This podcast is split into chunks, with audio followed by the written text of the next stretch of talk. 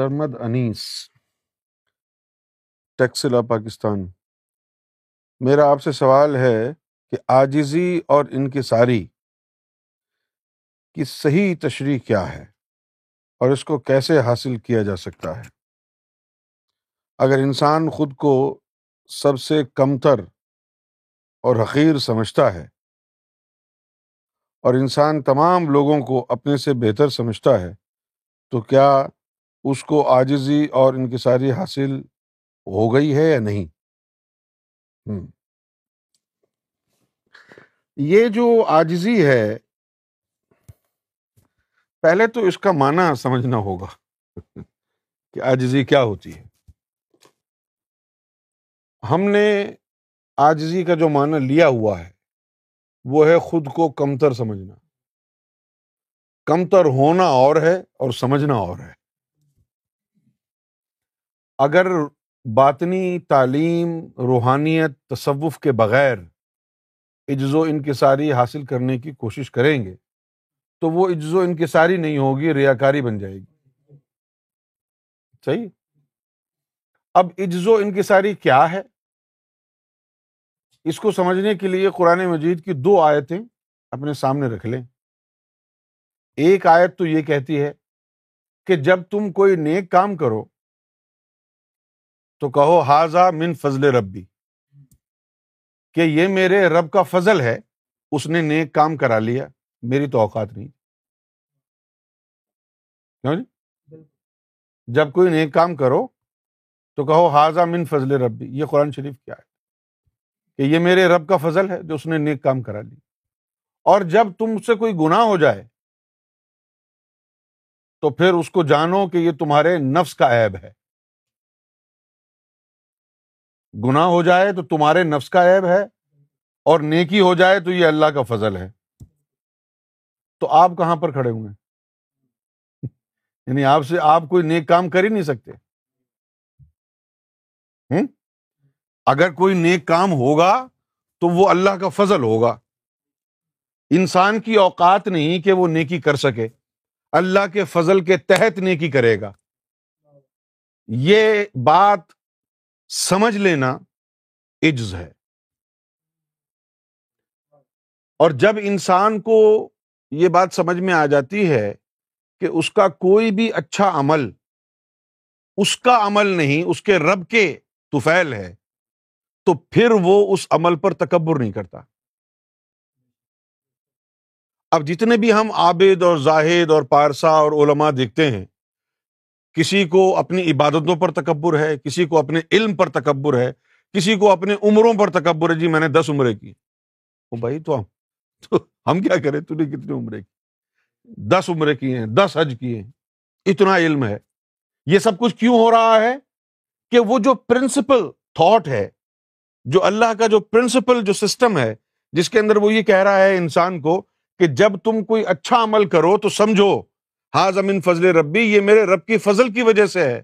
مجھ میں یہ صلاحیت نہیں ہے کہ میں اچھا کام کر سکوں۔ جب آپ کو یہ سمجھ میں آ جائے گا کہ آپ کا ہر اچھا عمل رب کی عطا سے ہوا ہے، تو پھر آپ تکبر کیسے کریں گے؟ تو تکبر اگر کر رہے ہیں، تو اس کا مطلب یہ ہے کہ آپ کا یہ گمان ہے کہ یہ نیک عمل آپ نے کیا ہے۔ آپ کے رب کے فضل سے نہیں ہوا یہ۔ یہ بنیادی فالٹ اور فلو آ گیا ہے۔ اچھا یہ تو ایک عام سی بات ہے۔ اب تصوف کی تشریح کیا ہے؟ انسان کا جو نفس ہے، جو برائی کا امر کرتا ہے قرآن مجید کے بقول، اس کا قبضہ انسان کے پورے وجود پر ہے۔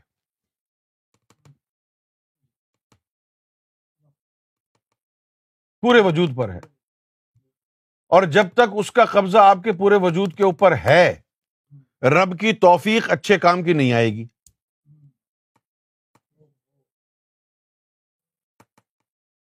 پہلے آپ نے کوئی مرشد ڈھونڈنا ہے جو آپ کے قلب کو اللہ کے بارگاہ میں پیش کرے، اللہ پھر اپنا فضل کرے، اس قلب کے اندر اپنا اسم، اپنا نور داخل فرمائے اور پھر قلب سے وہ نور بن کے پورے وجود نس نس میں نور پھیل جائے اور نفس کا قبضہ ختم ہو جائے اور قلب کا قبضہ جسم پر وارد ہو جائے۔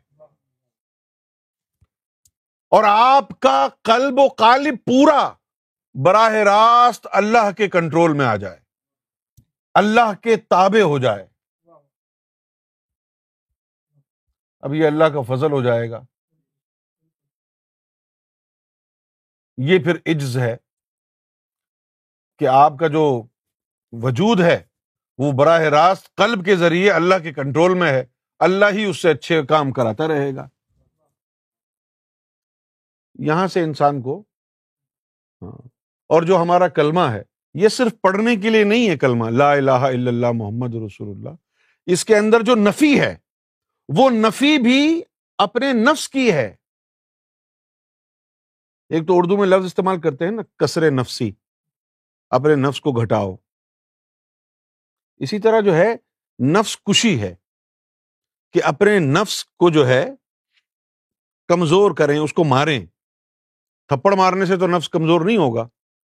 اس کی نار غذا ہے۔ نار کے بجائے اس کو نور کی کا لقمہ کھلایا جائے۔ روحانیت تصوف کے ذریعے۔ من ارفا نفس ہو کہ جس نے اپنے نفس کا عرفان حاصل کر لیا۔ فقط ارفا ربا ہو تو یوں سمجھو کہ اس نے رب کا عرفان حاصل کر لیا۔ اب یہ نفس کا عرفان حاصل کرنا روحانیت کے ذریعے ہے۔ کتابیں پڑھ کے تو حاصل نہیں ہوتا ہے یہ۔ تو یہ جو الفاظ کے طور پر عز و انکساری دکھاتے ہیں لوگ کہ میں آپ کے جوتوں کی خاک ہوں، میں تو بڑا ہی گنہ گار بہت سے علماء ہیں جو تقریروں میں آپ سنیں گے، آپ کہیں گے جی بڑا عاجز بندہ ہے یار۔ صرف کہنے کی حد تک عاجز ہے، صرف زبانی کلامی عاجز ہے۔ اس کا ایٹیچیوڈ تو دیکھیں۔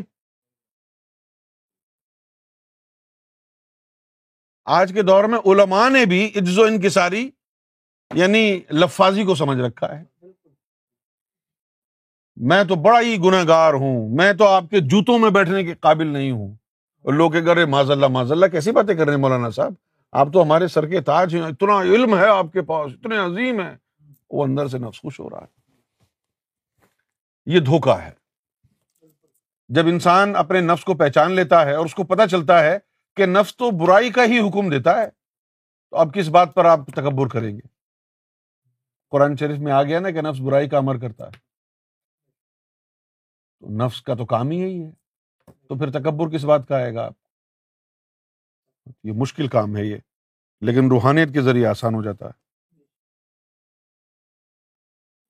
اور عز کا مطلب ہے کہ اس کو انگریزی میں کہتے ہیں فرسٹریشن عز کو۔ یعنی آجز آ جانا۔ کوشش کر کر کے دیکھ لیا، لیکن کام نہیں بن رہا۔ یعنی بڑی کوشش کر لی کہ مجھ سے کوئی نیکی ہو جائے۔ لیکن یہ میرے بس کی بات نہیں، یہ صرف اللہ کے فضل سے ہوگی۔ اس مقام پر جب آدمی پہنچ جاتا ہے، پھر کہتے ہیں کہ اس میں عجز آ گیا ہے۔